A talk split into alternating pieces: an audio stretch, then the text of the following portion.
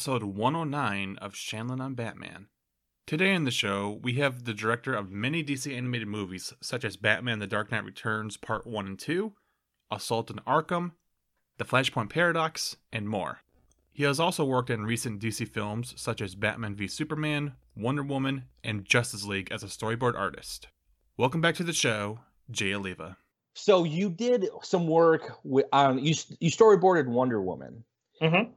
Can you talk about the collaborative process that with Patty Jenkins? Was she very collaborative? Did she have her own set of ideas, or did she come to you and say just go wild? And can you tell us what um storyboard sequence what sequences you did storyboard? Uh, okay. Um, well, initially, I was hired to help out the original director, which was Michelle MacLaren. So Michelle was working off of, uh, from what I believe is the the uh, like a draft of the the story kind of outline that Zack had had kind of you know kind of laid out. So I was working with Michelle for about a month, and then that's when I had heard that she'd stepped back and they're getting a new director. So I was put on hold for about a month, and then I, I and this was like in April. So by June, that was when I met Patty um, and you know we we hit it off. We we uh, I, I told her I was a big fan of hers, and she uh, she told me she wanted me to do the Themyscira sequence. So I did the the beach battle with the Themyscira uh, Amazons versus the uh, um, the Germans. And my initial when she told me that I was like, okay, that's cool. Uh, I really want to make this pri- Saving Private Ryan, but with World War One and Amazons. Let's try to do that. So that's what we we tried to do. So that's what I was that's what I initially did. But then they called me back for reshoots. Um, shoot, what was this? Uh, uh, last year um, to do reshoots, and I did the end Ares fight. So the so I I went in there and I did the Ares fight at the end. So I I, I had watched an earlier cut that Patty had put together, and then um, based upon um, Zack's notes, myself, as well as Damon Caro, who's the second unit director, who's also the fight choreographer uh, for all of Zack's movies and also on Wonder Woman. Uh, we kind of came up with what we, we can shoot. The only the only drawback was that um, Gal was going to be pregnant, so there were some things that um, she couldn't do, and uh, you know, so I just tried to do as best as I could, and then I just told Patty like, you know, you let me know whether or not you know we can cover this up with a with a stunt double or face replacement, but I'm just gonna try to come up with something, some cool stuff because they wanted to really bump up the, the fight sequence with Ares. Wow, I didn't I didn't know that final sequence was here. So did you did you storyboard the moment where she is looking and you with with uh with Steve Trevor when they're having that moment? Was that you or is it just Oh no, that was already done. So I think another board artist had done. So like I said, they, there was already a cut of the film that I had seen, um, and you know what they wanted to add was was, was uh, more of Ares, the god of war, kind of fight. So I had seen what what Patty had kind of laid out, like how it starts. We kind of cut. It's funny we called that sequence the Casablanca sequence, where where she's got Steve, and yeah, uh, and then we would, and then what I did is I tried to find uh, areas that I can cut into, get back into the action, and kind of lead to the ending that you know where we we she has that final showdown. So I I kind of worked with the footage that she had, as well as kind of adjusted some things that they then reshot.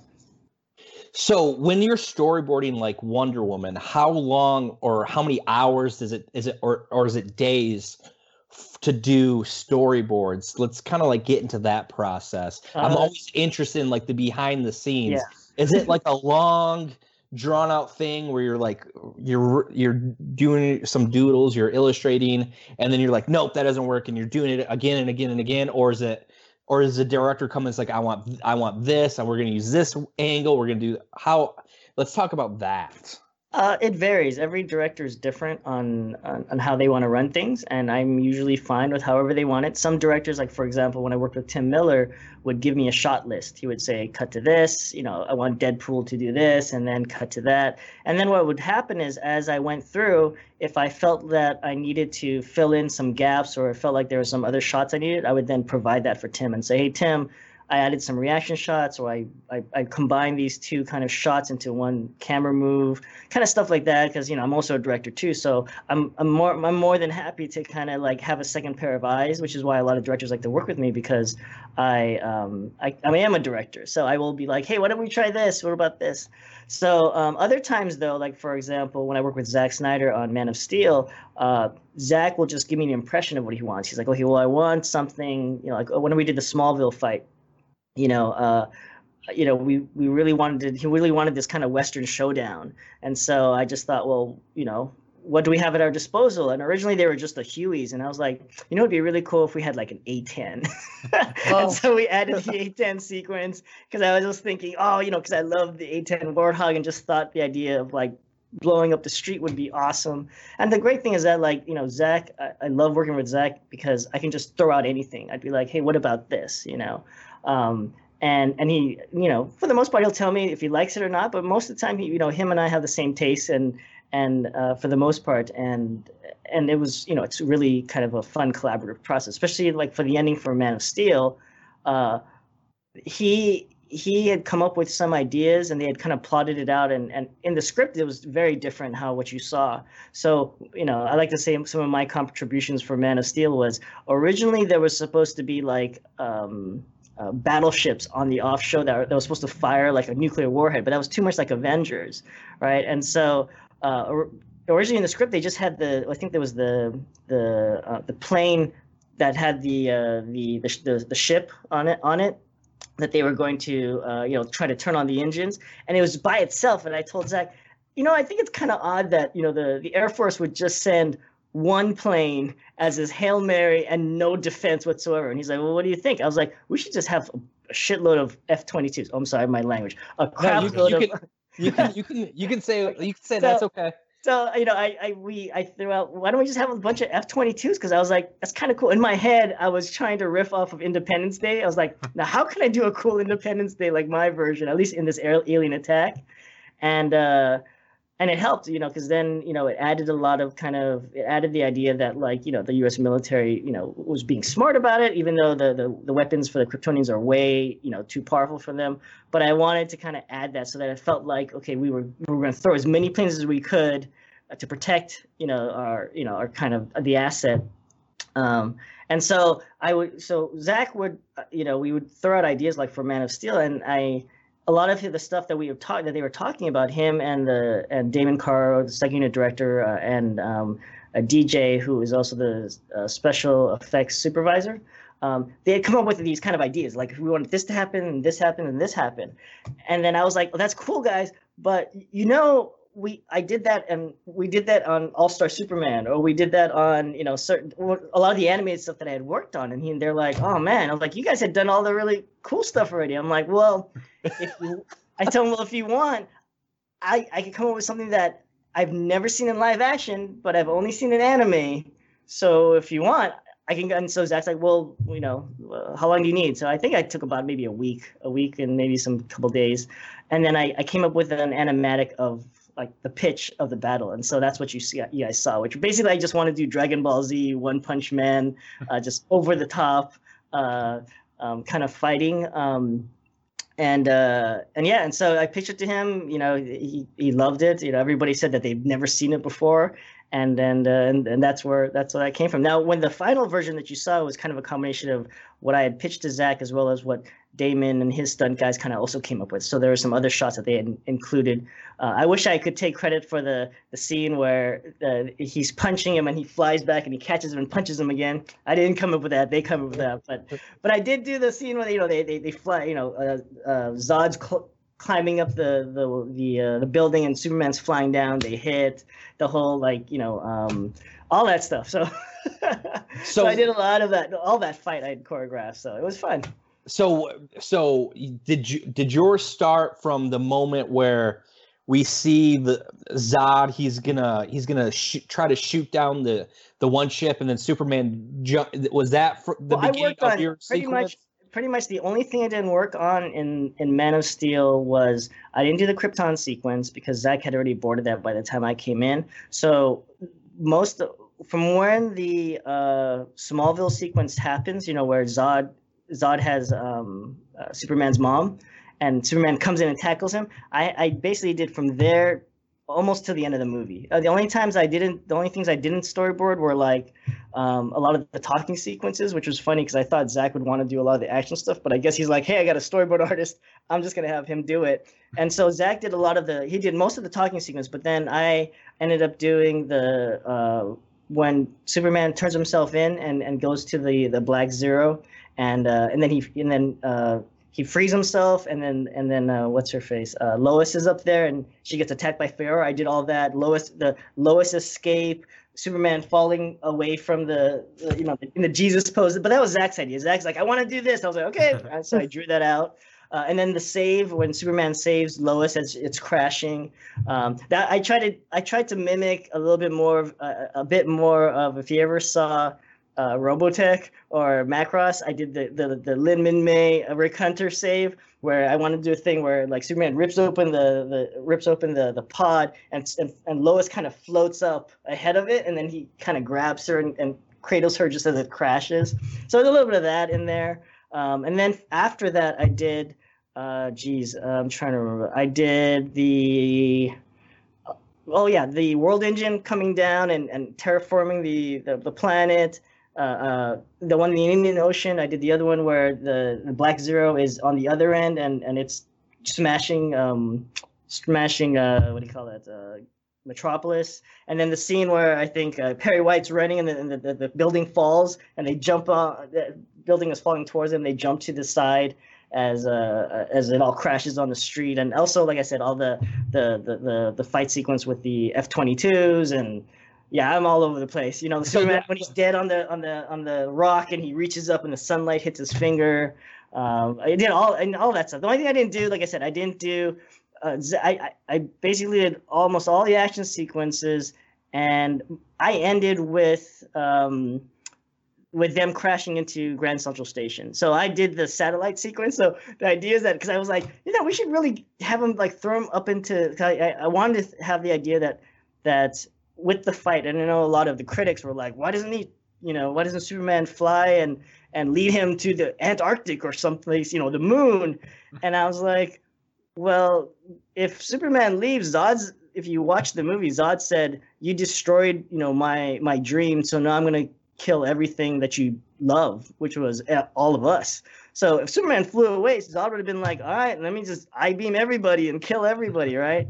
Um, so I did throw in this thing where Superman tries to throw Zod into deep space. He tries to throw them into space, you know, so that way he could never come back. Because remember, at this point, um, there was no way to kill Zod. We didn't have kryptonite. We didn't have, you know, there's no, we can't do, we don't have, we don't, we don't have this kind of special Fortress of Solitude room that turns, that takes away your powers.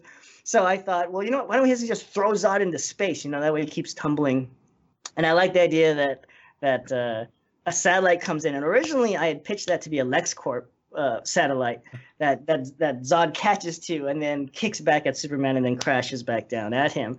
Uh, and it wasn't until uh, until I saw a test screening of it that Zack was like, "Oh, I'm gonna make that into Wayne Industries." I was like, "Well, that's cool, right?" And so that's a Wayne Industries uh, uh, kind of thing. But anyway, so I I worked on all that stuff. So back to your question about the storyboarding process. So uh, it's mostly if you want to be a storyboard artist, it is like 85% thinking and only 15% of the drawing part. Now the drawing part is a very there's a lot of drawings I do. I do thousands of drawings, especially when I work on my animated stuff. But the the thinking part is the hardest part. It's, it's the the way I can only explain it. It's kind of like being a crime scene detective, right? A CSI, where you know how it ends, and a lot of times the script just says, you know, cool shit happens here, like fight ensues, and and then it just goes on with it. So you have to figure out, okay, well, what do I need, you know, in this uh, in the scene to make it really feel like the audience will be satisfied? And that's the thing with these comic book movies is that um, the audience has a very preconceived notion of what they want and what they don't want to see. And so you have to be able to satisfy that because, again, a lot of times people are reading comic books and comic books have some really great fight sequences in there um, and so you have to, you know, kind of have that same feel, but at the same time add the texture of the live action feel to it. You know, so that's why for me, I love all those Hong Kong films, and uh, you know, I throw in as much, you know, especially when I do my Batman films, I try to do as much real life martial arts as I can, and you know, and and give it that authenticity. Because for me, you know, Batman's like the ultimate ninja, so we got to make him a badass, you know. Uh, so that's how I kind of like that's my kind of way of kind of working it out, how I work out my process and then what I do is I, you know, again, I talk to the directors. I get kind of like their initial what they want. And again, sometimes the director has, you know, a shot list. Sometimes they don't. They'll be like, "What do you, what do you got? What do you got any ideas?" And then that's when I'll be like, "Okay, well, how about this?" And I'll just show him. Oh, actually, we'll just talk about, you know, what they wanted to feel like. Sometimes it, the other thing I always tell people is you want to uh, know a lot, watch a lot of films, and and and read a lot of books for ideas because a lot of times a director will be like, I want this to feel like the ending for Terminator 2, or I want it to feel like this other movie.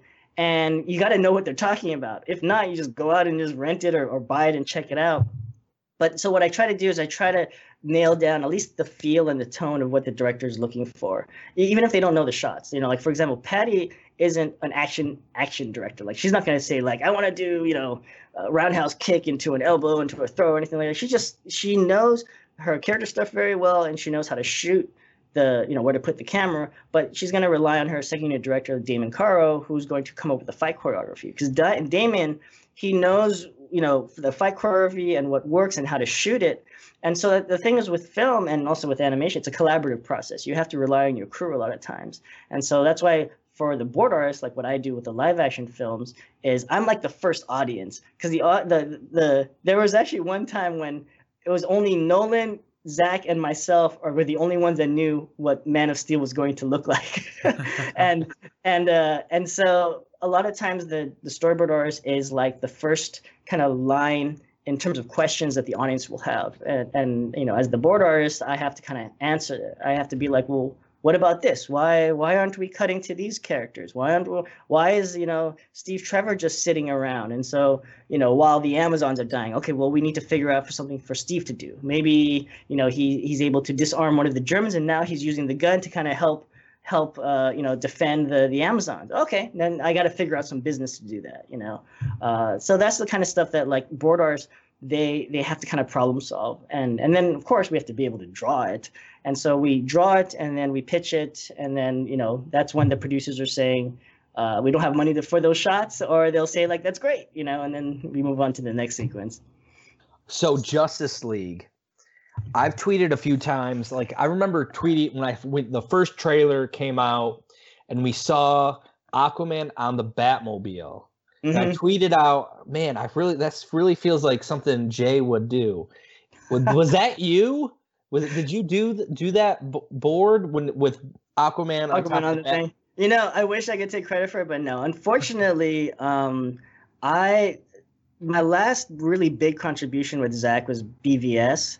Um, but then when when Zack was doing Justice League, he had actually boarded out pretty much the whole movie um, he had it all kind of storyboarded. So when they called me to help out on Justice League, they were already in the middle of shooting. So I came in very late because they had some additional photography that they wanted to kind of squeeze into the schedule to kind of fit in because there's some new sequences that they wanted to do.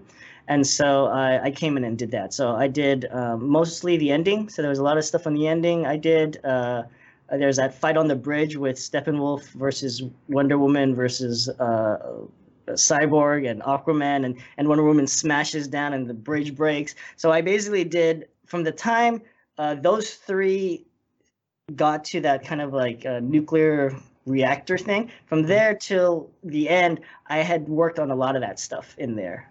Uh, but they did change it. There's a lot of stuff that's actually changed from what. So I did the scene that I think you see in all the trailers where Batman's jumping down from. He's at the he's at the lip of that um that reactor and he jumps down. I, I did that those shots. Um, but basically, I did a lot of the fight sequences with Steppenwolf versus Aquaman, Wonder Woman, and Cyborg. Um, and then I did some sequences with Flash running outside. Um, and I didn't do the Batman. I, I just kind of alluded to what Batman could do outside, but they had already prevised out the Batman stuff by the time I came in, which was happening outside, which is fine. I had done too much Batman, so I want to do some of the other stuff. oh, and I also done I also did the Return of Superman. So when Superman comes back, spoiler alert if you haven't seen it, too bad Superman comes back. But but when Superman comes back and he you know he uh, he uh, freezes the the axe I did that. Also, the scene where he's like he's just punching, like super punching um, Steppenwolf's face. Uh, I did that. That was just my callback to Kung Fu Hustle. There's a scene Kung Fu Hustle that's exactly like that. Um, and originally, there was supposed the ending was very different than than what you guys saw. So I was very uh, surprised at at how it had changed. But I thought it was still cool. I mean, it still worked out. Uh, if we only knew what that ending was. Um, so, was cool. ah, man, I really wish I, we knew. Ah, Well, you know, But maybe someday, maybe someday. I don't know if they ever shot it, but if someday they'll release like you know the Zack Snyder cut or something, which would be cool. I'd love to. I'd love to see if they ever, if they did, uh, uh, you know, do those shots that I'd wanted because there's a lot of things that they wanted to do, and plus it would, it was, it was going to connect to the later films. So I'm really curious of how they're going to connect that now that those scenes that I that I, that I had done didn't show up at the end, how it's going to connect to the later ones. But you know, I mean, that's above my pay grade. I don't have no idea, but I just, I just, you know, again, it's one of those things where I'm happy to help out with whatever they want me to do, and if they call, I'm, I'm always available. well, hopefully, because I remember we talked at at length last time about that nightmare sequence that you did Oh for yeah, and how amazing that that was. Um, so let's kind of transition from a, away from you know your storyboard. You are an excellent director. I've said it on social media millions of times. Why, Not thank you. millions, but how you should you should be one of those guys that is talked about for like these at live action films. I've said, you know, for a long time. I feel like Teen Titans is right up your alley. But then you said, well, if there was ever a Young Justice uh, live action Nope. film, like I would also love to do if Shazam. I mean, Shazam would be great. Hell, I'd even do Man of Steel three or or or anything with Superman. I think is always is always great. You know, I mean, they'll never let me touch Batman because I, I don't have an Academy Award or anything like that. But uh, but you know, even if they gave me Booster Gold, I think I could probably do something cool. That'd be Yeah. cool. I I think I po- I posted a photo of Booster Gold and Jason Segel, and everyone's like, "Oh my god, that's perfect!" So I was like, "That would be amazing." Um, yeah, Booster Booster, yes, let's let's see that happen. But you are an amazing filmmaker. Like Dark Knight Returns is the quintessential when it comes to these DC animated films. But we talked about that previously. So one of the other fan favorites that people talk about all the time is Assault on Arkham. Now, I Mhm. watched that three times in the last three days. I've watched it every day, like before going to work. I was like, man, So like wait, so you didn't watch it during Christmas time because it's a Christmas movie, you know? Th- it is a Christmas Did, movie. did you catch it? There's all this. Yeah. It's happening during Christmas. If you look, uh, when uh, Deadshot brings Harley to Arkham, the security guard has a little Christmas tree. Uh, also, you know, uh, what's a Joker? He's whistling jingle bells as he. I forgot what he was doing, but we we threw in as many like kind of hints that it's Christmas without actually saying that it's Christmas. Uh, mostly because I again I've said this in other interviews and uh, maybe you've caught it or didn't. Is that that movie I homaged Die Hard like crazy throughout it. So and Die Hard is like my favorite Christmas movie. so you should watch Die Hard and then watch my film during Christmas. It's gonna become a new staple now. Yes, it should. um there is there is another christmas uh easter egg that you put in. There is a moment where batman like you know shoots this thing pulls the like and it rips that brick from behind knocks the guy out that was that an homage to batman returns Oh, of course. Yes, it's a. It was like a. It's a combination of the RoboCop scene and RoboCop One, and of course the Batman Returns because I love. To me, Batman Returns is my favorite of of the uh, of the Keaton films. Uh, it's because I can. I still love watching it just because for me. The other thing that it's kind of if you notice if you're a fan of my stuff is a lot of my movies take place where it's either raining or snowing because I just love seeing Batman in the snow because there's just something really cool about that. And and one of the things that if I ever got to do Spider Man, you know, I would love to have it uh, see, you know, Spider-Man. It's New York and it's wintertime and he's shivering and he's cold, but he's still going out trying to fight crime. Because I think there's something really cool about showing superheroes and, and not just sunny days and nighttime. You know, I always like the idea of having weather kind of to kind of help establish the tone and the mood, but also give it something different. You know, like Wolverine in the snow fighting ninjas is always awesome. You know, Yes. Definitely.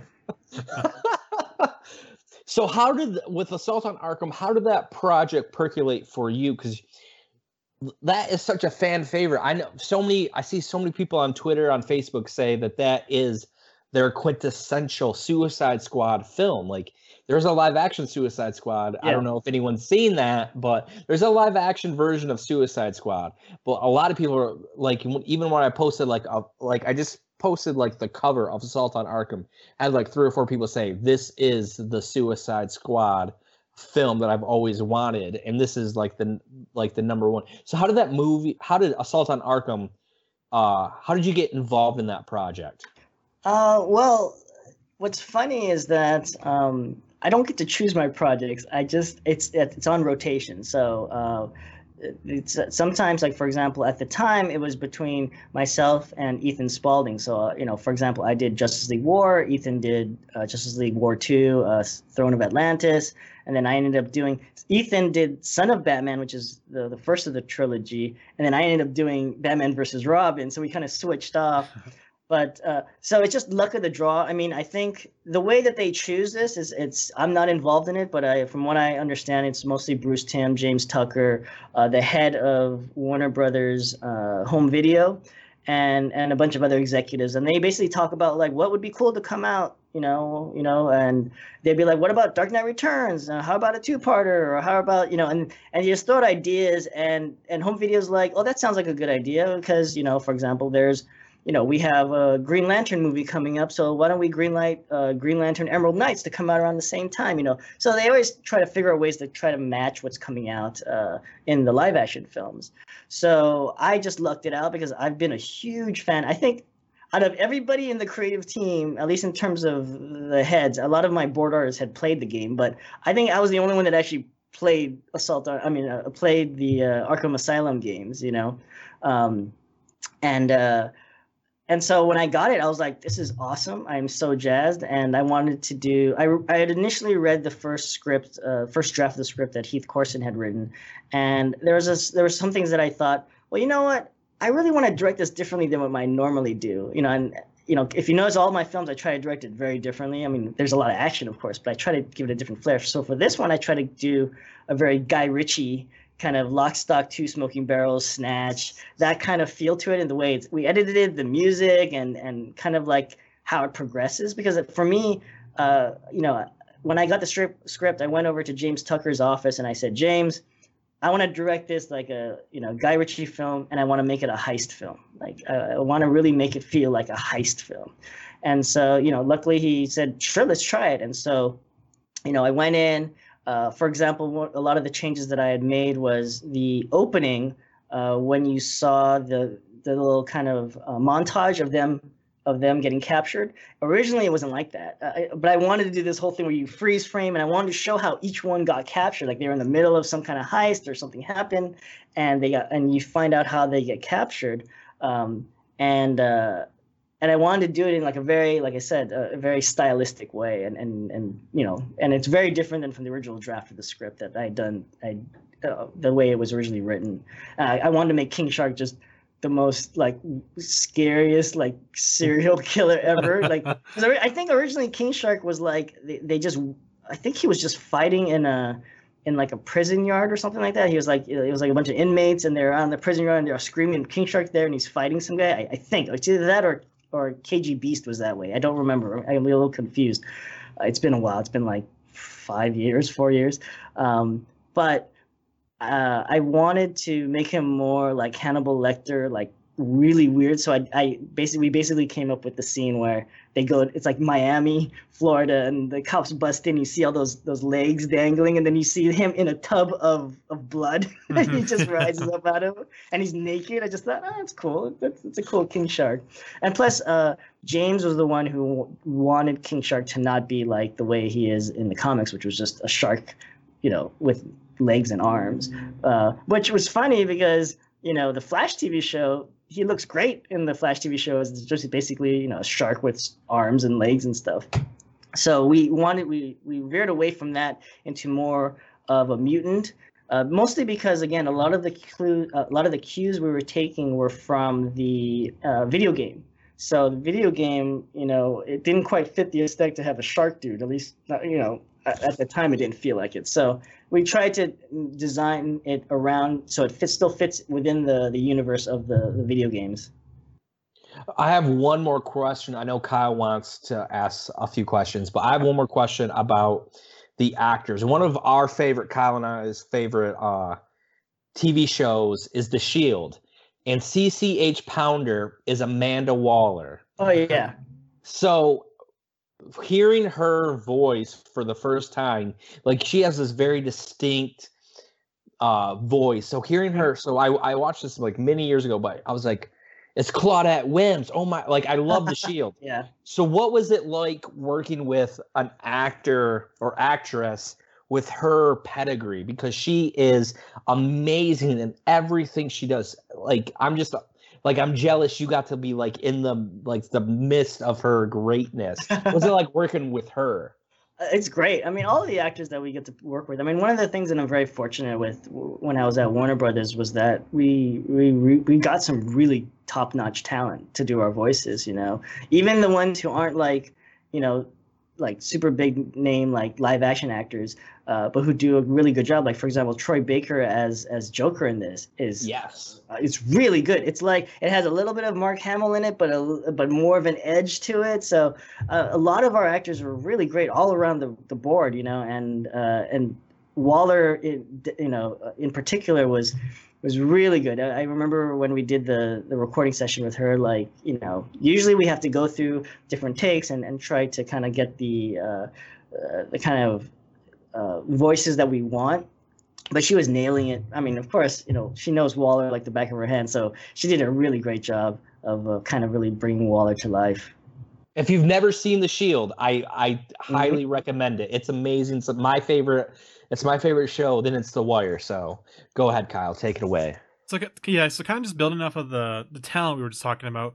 Uh, when you're in the early stages of playing these movies, do you ever have like a talent in mind for a character, or is that something that's done a little bit later into the, the development process?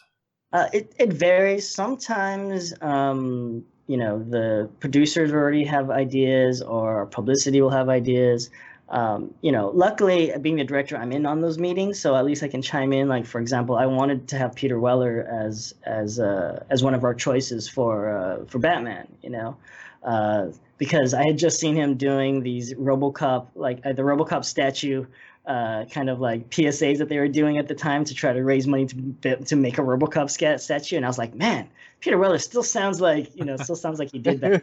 and then, but his gravelly is more this kind of really had more gravitas, and I thought that sounds like an old Batman to me, you know. Uh, so a lot of times we, you know, they'll already have a list, but then I'll just throw in my like, hey, what about this? So for example, uh, um, Batman Bad Blood for Batwoman. Uh, I, I had always wanted to um, work with that actress. I'm blanking on her name right now. Uh, Yvonne Strahovski. I love Yvonne Yvonne on Chuck. I've always been a huge fan, and uh, and I've always and throughout all my films, I kept trying to figure out. I want to I want to bring Yvonne in, but what's a good part for her?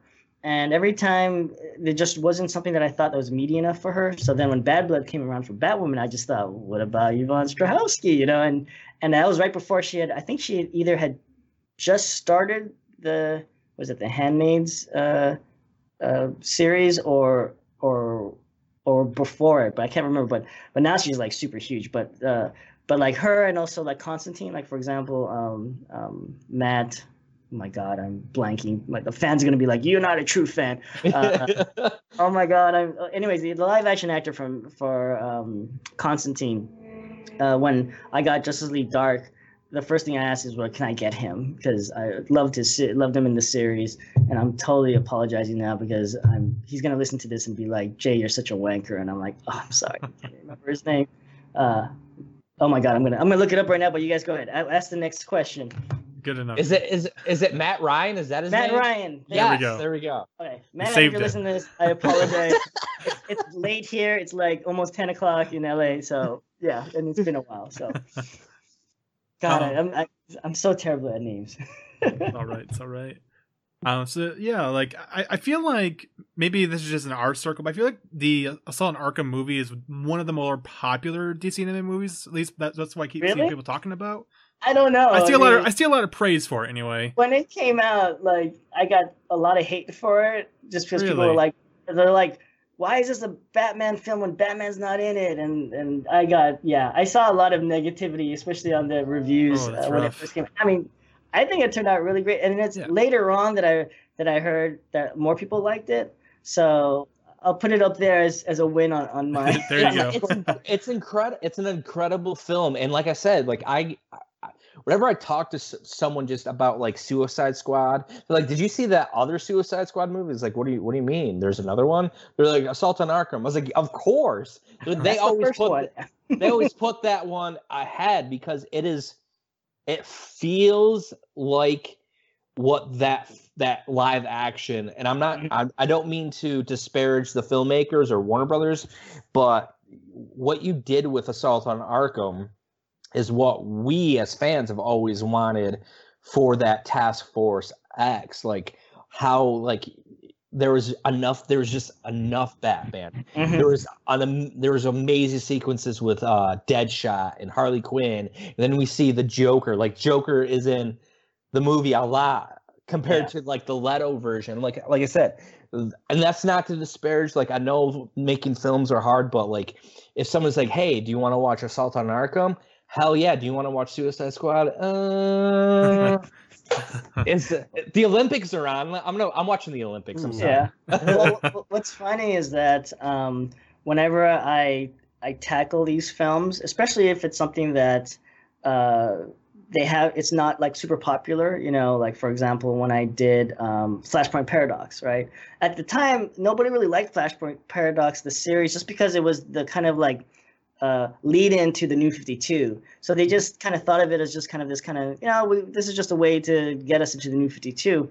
And so when I took it, I just thought, well, you know what? Let's just have fun with this, and just and I, I read as many of the comics as I could and try to implement it into the into the story, um, and and come up with something brand new. And I told my crew, if they ever did a live action movie about the Flash, I want them to look at this film as reference. And so I wanted to do so many different things than what had come before with the Flash, you know, because again, this is the his one time to have his own solo film. So I thought, well, this is me stepping up to bat for the Flash and Barry Allen. How can I knock it out of the parks to make sure to show the world that he's he can be a leading actor, right?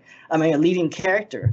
And of course, now Flash is everywhere. You know, Yeah. you've got the CW series, you got him, you know, with Ezra and Justice League. I mean, he's he's big, and I like to say that it's all because of my little film. You know, because I showed the Flash doing things that you may not have seen too often, or you know, you did see but never in all-in-one film. And they're they're making a Flashpoint film. Hmm So I know, you- and I, that's why I'm, I'm telling Warner Bros. Like, you know, you can call me for that, right? I mean, I'm always available. I don't know why they don't call me, but, uh, but yeah, I mean, uh, if they they do, hopefully they'll look at my movie as reference. Um, I'd rather them call me and hire me, but that's uh, I- even if they use it as reference and get an homage, I'd, I'd still be happy.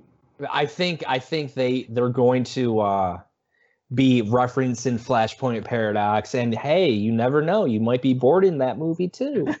Well, you know what's funny is that I I boarded on the I did a lot of the the, the Flash TV show. I start I did from first season till about now. Um, I've done all of most of the VFX stuff. So when they did the Flashpoint sequences or when they did like Zoom versus versus Flash, I was like, oh, I've done this before. You know, I did this on Flash.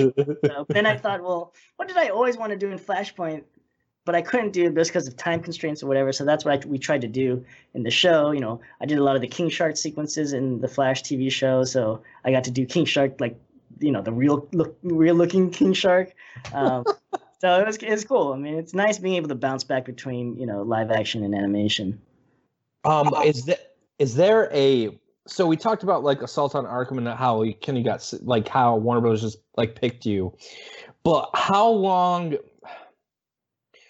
So the script was already written. Did you did you did when you when you're doing your animation when you're boarding like uh, like you said before like you, you do a lot of boarding for animation do you, are you trying to add things to it or is the script because it's like what i love so much about assault on arkham is that there's many layers to it right mm-hmm. it, it, it's there there's the there's the it's hilarious i love that they use yahtzee all the time like there's some oh yeah some winks and some like some adult themes in it mm-hmm. with Yahtzee and everything. But are you always trying to add to that to that script to make it as polished, or is the script itself like like pretty much already there? Uh, just like with any story, the the script is always like the bones. Um, if you read even like the most tightest films, like uh, let's say you read Titanic by James Cameron, for example. I'm sure there are a lot of dif- differences between the original script to what you saw on screen. So, for for example, on Assault on Arkham, uh, the bones that Heath Corson had laid out about how it starts in the middle and the end, I kind of just followed. Uh, a lot of the dialogue is is kind of there. Some of it we did change, you know, just to kind of, for example, uh, Harley and um, and uh, Deadshot didn't really have sex originally. You know, like I mean, it was it was maybe kind of alluded to that she stayed in his room, but it was never. But we kind of cut away from that, and I just thought, no, you know what? They should we should do this thing where we cut outside and we just hear them like crashing into stuff, and then and then she, she had already said Yahtzee earlier. Uh, I think when she um, when Waller was in there. So I just thought, well, why don't we grab that Yahtzee and have it there? Of course, you know, when we brought the actress in later, she she redid it. But I just thought that'd be kind of a great kind of like you know button for the sequence just to have her yell out Yahtzee. Um, so stuff like that. That again, you know, I go in and I I try to feel out what the script needs, uh, uh, scene wise. You know, so for example, the ending is was very different. Originally, what it was was Batman was supposed to be hanging upside down. Uh, with the bomb underneath the helicopter, while Joker and and and Deadshot were um, in the uh, were fighting and Batman was supposed to be hanging upside down as he defuses this bomb. And I had just done Dark Knight Returns, you know, part one and two, and he disarmed a bomb in five seconds or two seconds. He just comes over, does that little USB thing, and it's disarmed, right? And I just thought, you know, I don't, I don't buy the fact that it takes Batman this long, and you know, to disarm this bomb while this big epic fight is happening above him. And so one of the things I always like to do with all my films is to have everybody doing something, you know, where uh, you know, for example, in Bad Blood, I wanted, you know, to split up the team, but each one had to overcome their obstacle, whatever who they, whoever they were fighting, in order for them to all accomplish. Because if one person lost, then then everyone would have lost. So I wanted to kind of uh, add that. So in in the movie, I changed it where Batman's following them in the Batwing, and you know Joker and and Batman are I mean Joker and um, Deadshot are fighting because in the original script it was only just staying that it was supposed to just be in that helicopter. And i just thought mm, you know this helicopter isn't that interesting. So i wanted i had just seen skyfall and i wanted i wanted to do an homage to skyfall. And so i thought you know what? This helicopter should crash into a skyscraper that it's being kind of built. And then and it's another homage to Die Hard because that that floor that they crash land is is, is like the floor where um, uh, McClane gets the glass shot out and he breaks and, and he cuts his feet because it's still being uh, built. And so I and I wanted to have to slow down the pace so that uh, Joker and Deadshot had a real a real fight. You know, not something that's just like oh we're just fighting and then oh the helicopter explodes. Uh, I wanted to have this really kind of you know, seeing two bad guys fight is very interesting, and 2 mm-hmm. bad guys you don't normally see. Deadshot versus Joker is something you rarely ever see, mm-hmm. and I just thought this would be a great time to really showcase, you know, why the Joker is so deadly and also why Deadshot's so deadly, you know, and and and so you I wanted to kind of, you know, create and craft the choreography for that ending to be a little bit more robust um, than what it was originally it was written. So there's a lot of things, you know, if you ever talk to Heath, he'll probably say that Jay changed a lot of it. But you know, but again, I, I used his bones and, and the structure that he had on there and kind of, you know, made it kind of work as best as I could. So the the Batman's rogues gallery is very large, very diverse. Definitely one of the, mm-hmm. the most diverse of any fictional worlds in a way. Uh, with that being said, there's still a lot of potential there that you could draw from. Um, so, would you ever have any interest in doing some sort of a follow up or some sort of Oh yeah, I other had, uh, I had I had already expressed to James Tucker um, that I already know what to do for a sequel for um, for Assault on Arkham. They, just gotta hire me. let's But make it I have it already worked out. I mean, it, it fits into the video games. It fits into um, you know the film that I had done, and I think it'd be pretty cool. Um, yeah, uh, I just can't say anymore, but hopefully they'll they'll bring me back for. it. But yeah, I had One already thought of like what to do for if we if I did get the chance to do Assault on Arkham 2.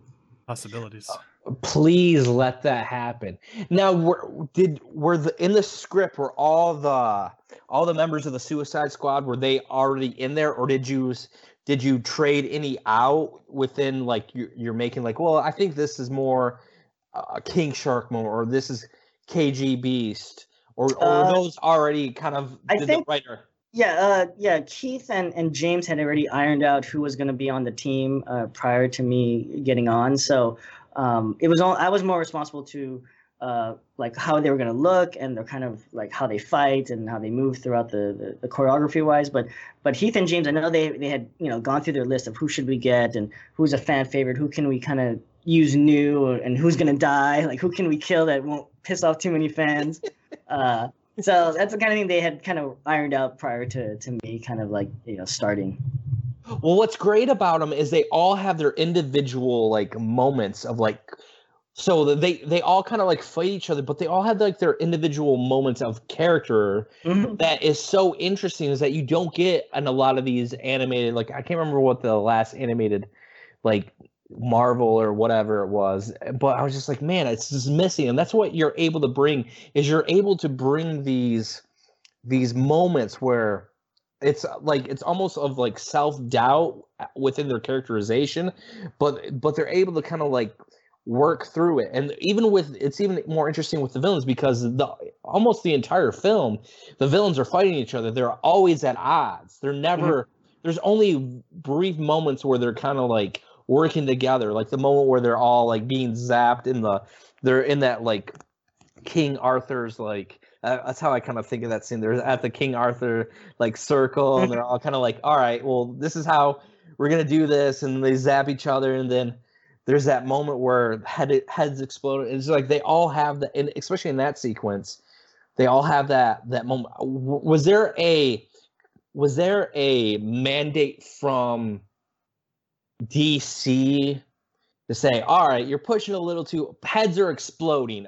Jay, we can't do this, or or were they like, go for it? They can curse, they, Uh, their heads can explode. you know what's funny is that like uh, it wasn't until killing joke that they finally gave the thumbs up for a rated r but i would have loved if i had known that i could do a rated r you know film i would have just gone full on r like if i had known Justice League Dark could be r i would have gone a lot more you know uh, kind of scary. I would have pushed it more like an R-rated horror film. But for Assault on Arkham and even all the other films I did prior to that, you know, we were always skirting the PG-13. You know, like even Flashpoint, we have that big hole in in uh, Thawne's head. uh, so a lot of so at that time, you know, I would just be like, "Hey, James." Um, this is what I want to do. Uh, let, let's try it, you know. Uh, but other times, James was the one who actually wanted a bigger hole. Like we had a smaller kind of caliber hole, but James was like, no, I want to have this big hole, and he actually drew what how big he wanted it. Uh, and uh, and so in Assault, you know, for example, like you know, it, we didn't really. It wasn't. It was only merely slightly implied that Deadshot and Harley had sex, but we just thought, you know, let's just go, just go for it, you know. Because uh, here's the thing these are the the characters are all bad guys. They're all villains. So they're the none of them are holier than thou and have kind of morals or whatnot. So they're going to do whatever they have to do to get whatever they want. And in the case with Harley and and uh, Deadshot, you know, for me it was one of those things where you know I really wanted to play Harley a little bit different than what we've seen in the past. In a, in a sense that if you look at where she was, she was at this like halfway house because I wanted her the, the the backstory to me that I was always kind of trying to you know instill to my crew was that the last job that happened, uh, Joker kicked Harley out of out of the van, the getaway van or something like that, and he got away and she got captured. and so she's kind of like bitter towards him, but she's still kind of like you know weirdly in love with him still and but i also the idea is that it's a toxic relationship so it's like i, I you know i she's not like a you know a, abused wife but it's that battered wife syndrome kind of thing where i wanted to kind of have that edge to her where uh, she's hurt, but but all throughout the movie, even at the very end, you're not quite sure where she's gonna go. Is she gonna go for the Joker? Is she gonna go for Deadshot? Or the way I like to see it is she's her own woman, and she has her own motives of what she really wants, and she's just playing all these guys against each other, you know. So these are the kind of things that, um, as I went through the script, you know, uh, I thought, okay, let's how do we how do we enhance this even more? So, for example, uh, Deadshot's daughter, you know, um, that was never in the script. So I Mm-hmm. added that because for me, the, the the appeal to Deadshot is the fact that he's got this daughter. It's this guy who, who's like a terrible like terrible villain, but is he has a soft spot for his daughter and, and he wants the best for her. So the idea, so I added the thing where like in the beginning when you see he's looking at he's reading that book and there's a photo of his daughter, and at the very end when he steals when he gets in the helicopter, he's gonna go pick up his daughter from whatever orphanage is or whatever. That's his plan. But then he then Joker's there, you know, uh, because in the original script I think Joker gets on a helicopter and then Deadshot chases him, gets on a helicopter and chases him, and then. Uh, Boomerang and um, uh, and Hart and I'm sorry, Boomerang and Frost are in another helicopter, and there's three helicopters, and then Batman comes in, and I just thought, mm, I, it just didn't feel right, and uh, and so I wanted to, and that's why like uh, Killer Frost dies, like she dies in that explosion, although she might have turned herself frozen, so she'll show up in the sequel maybe, uh, but but the idea is that you know, I needed again. Heath had set up the bones, and and and I had to set up this idea that you know um, they're in a helicopter, and Joker and Deadshot have to fight inside this helicopter. So I set it up. Well, you know what, Joker. I mean, uh, Deadshot gets to the helicopter because he's like, I'm getting out of town, right? The all the inmates are out. No one's gonna catch me. Batman's, you know, still busy with the Joker. This is my chance to get out of town because there's a bomb that I know that's in Gotham and my daughter's in Gotham. I'm gonna just get it and get out because again, he doesn't really, you know, he's like a honey badger. He gives zero f's about any of these people, right? But then that's it fit perfectly because then I'm like, oh great, Joker stowed away in that same helicopter, and now we can still set up the same kind of beats that originally that was in the script, but still add to it, you know, but add that kind of layer of, you know, who Deadshot is, so he's a little bit more empathetic as a character um, and a little bit more heroic, but at the same time still tra- stay true to who he uh, his nature is as you know as this kind of supervillain. You're just planting the seeds there for potential sequel. it's all there. Well, yeah, I will tell you this: it would still focus on on Deadshot, so you'd have a focus with Deadshot. He'd be brought in again, um, and also the other thing that I was trying to, uh, and I think you guys probably got this, is is that Boomerang, Harley, and Deadshot have been on the Suicide Squad in the past, but only Deadshot is the only one that has been on every single team. So every time uh, uh, Waller has a Suicide Squad mission, uh, Deadshot's in it.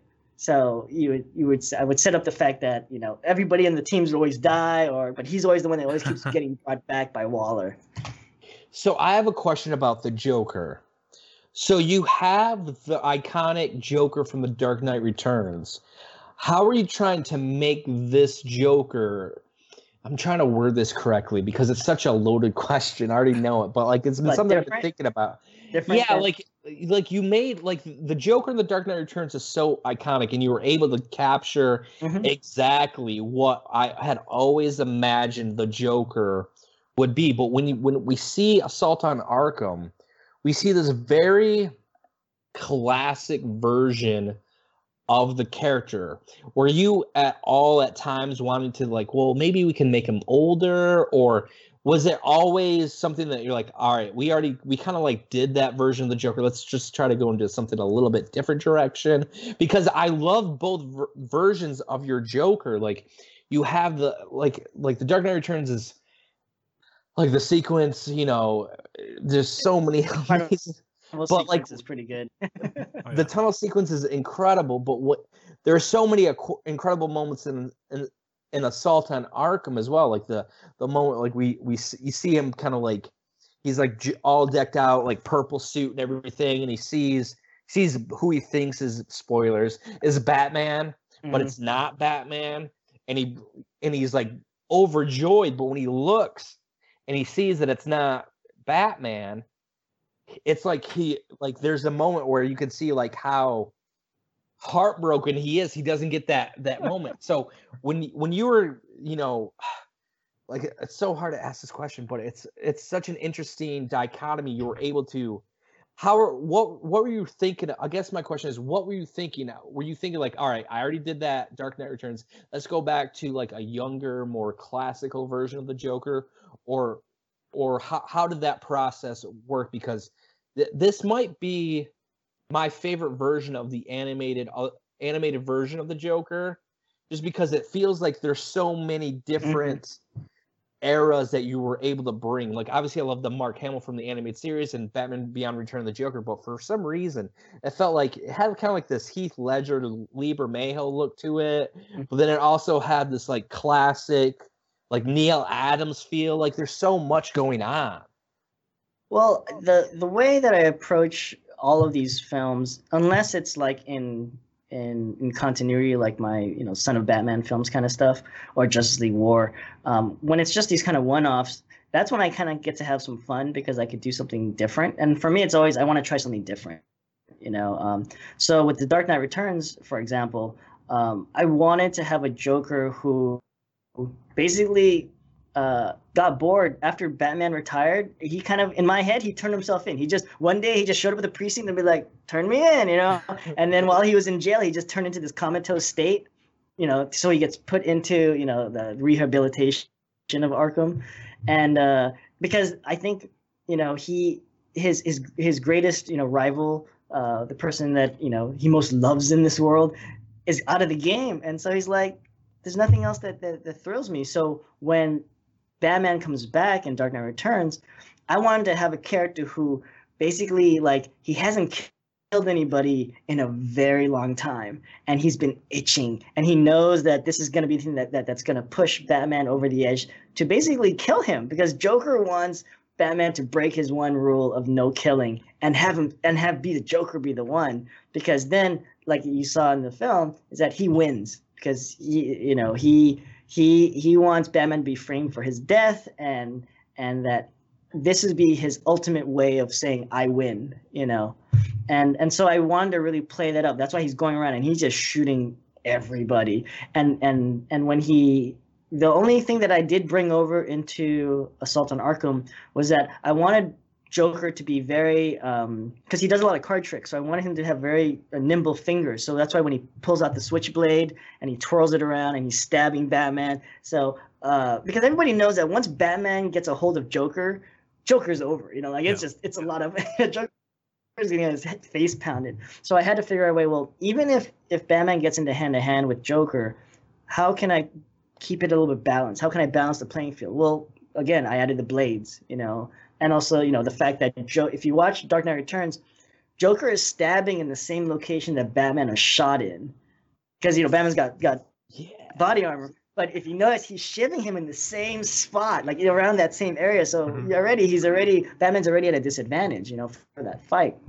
So going into uh, Assault on Arkham, for me, it was a little bit easier in a sense that um, we had the video games as our basis. So again, I played the video games. I kind of know how how Joker was. And the thing is with the video games, I mean, I love what Rocksteady did is that it's it's very brutal, right? The way that, it, but it's this kind of realistic, you know, grungy brutal uh, brutality to the world that is very appealing. A lot of people like that. It's cool. It's not the animated series where it's very slick. It's not Justice League. It's a very kind of, you know, Grand Theft Auto type of world, and uh, and so the way I approached Joker was, you know, to take him up a notch. So again, he was voiced by Mark Hamill, and and it's based very much on a very Hamill classic Joker, but I wanted to add that edge, that kind of um, you know uh, brutality that the games had, you know, but with a little bit of refinement and sophistication, uh, and to there, and add the layers in there. The idea is that uh, what I really with Joker in this film, if you watch, he is really a force of chaos. Again, it's like the Heath Ledger thing where he just he just wants to see the world burn, you know, and anybody gets in his way, you know, he he'll take him out, and that's how that's why I thought it was really great that when they did break into Arkham, that technically Joker is the one that that messes up the plan, you know. Mhm. Uh, and and I like the fact that the plan was messed up not by Batman but by another villain who is totally separate that is not even part of the original, you know, a lot of the original plot, you know.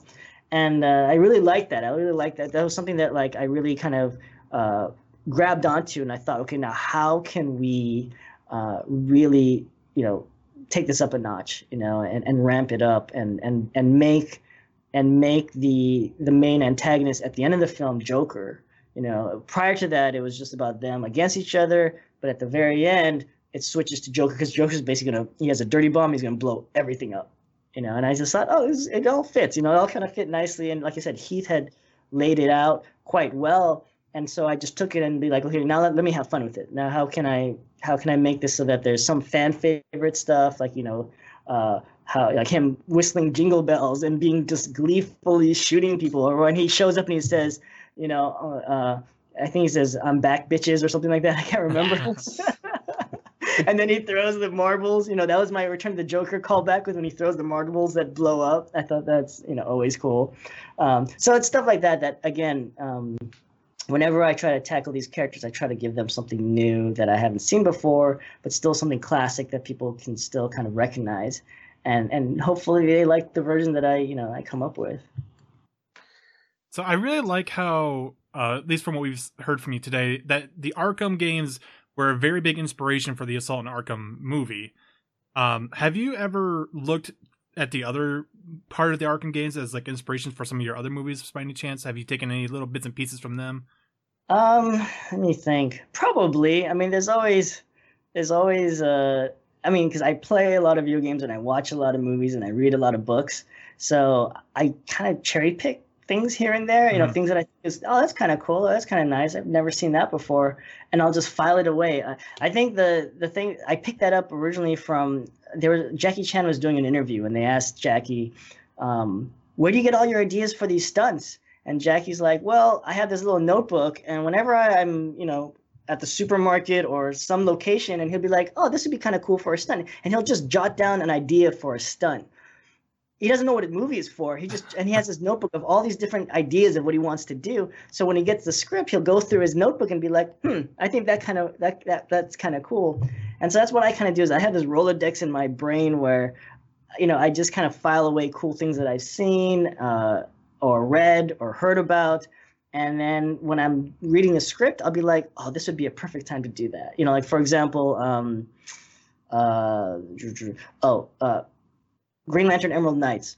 The I did the I did the Mogo one and the Laira the Laira um, one where she fights her father, but the the animation on that didn't turn out as well as I thought. But the idea that a Green Lantern would change weapons as she's fighting instantaneously is something that I thought that's really cool because you've never really seen it. Normally, it's just like here's a boxing glove, or here's a bear mm-hmm. trap, or here's a they're just firing lasers, and and have Laira having this kind of martial arts background and kind of this Asian kind of you know motif to it. I just thought you know it'd be kind of cool if she as she's fighting her father. You know, he's morphing his weapon to, you know, to what he needs, but she's doing the same thing with her ring. And I got that from God of War because I was Nice. playing a lot of God of War, and I was like, okay, Kratos does this and that, and I just thought, you know, this would be really cool if I actually saw this, you know, and did it. And so, Oh, yeah. yeah. That's so, badass. Everything I do, I, I try to influence it, everything, you know. I have one more question, then I'll let you get on with your evening. So the big, I guess the MacGuffin. I don't even know if it's really a MacGuffin, but so they're looking in Assault on Arkham. They're looking for the dirty bomb. Was it your idea, or was it already in the script that the dirty bomb spoilers was in Harley's mallet? Was that was that something that you came up No, with? the the, uh, the that was always in the script, but I added the whole cut the red wire, like where the signs in there, and everything's all red wires. You know, like when he opens it up and there's that, it's taped in there, so cut the red wire, and then and then it's all red, and then so I I put that in there. oh my goodness! but like I that's said, the script was originally that was already the, the, the idea is that the, the the the mallet was always the bomb. It's- that is that was I I so I hadn't seen it for you know like a- maybe a couple months, but I was like, man, I wonder who came up with that's such a good idea to have it because everyone's looking for it, but it's in the most obvious location. He Yeah. has it, she has it. So I was like, I really want to know who came up with that idea. And then the, looking at like I I guess I didn't even notice it until you just said it that everything was red. But I guess you know, I'm gonna have to when I watched it again, I was like, damn, that's ingenious too. Why why are they why oh Yeah, because I like you know because you know those movies it's like cut the red wire and there's always like all these different colors in one red and I just thought the Joker would already say this is how you disarm it but there's like a shitload of red wires. Right. But the thing is, Oh. is that he's Batman, so he knows exactly how to disarm it. But anybody else would just, you know, kind of freak out at it. oh my goodness. I love this movie so much. I'm really hoping that uh I hope that DC, Geoff Johns, Warner Brothers gives you like I said, Teen Titans Young Justice, one of those films. I really think that you have a great understanding of the character of Robin. Um like any number of Robins. So if there's ever just like a Robin family movie, like I just think like obviously they're doing Nightwing, but I just like you have the flair for the cinematic in every film that you've done. Dark Knight Returns, Assault on Arkham. You did Batman versus Robin too, right? Yeah. Yeah, When- Flashpoint. When Yeah. When Robin pulls down the the uh, cape and starts punching the Oh, or yeah, yeah. Nightwing pull, I'm Yeah. just like, man, why? So I'm really I'm really hoping that at some point th- they get smart and like, let's give it to this guy. He knows there there's a following. That, so um that's gonna be it for for episode one tonight. Also, before we close out the show, I do want to give a big shout out to our two current patrons of this month. We have Cedric Ramos and Ali Gazelbech. Thank you so much for your continued support, and have a good evening, everybody.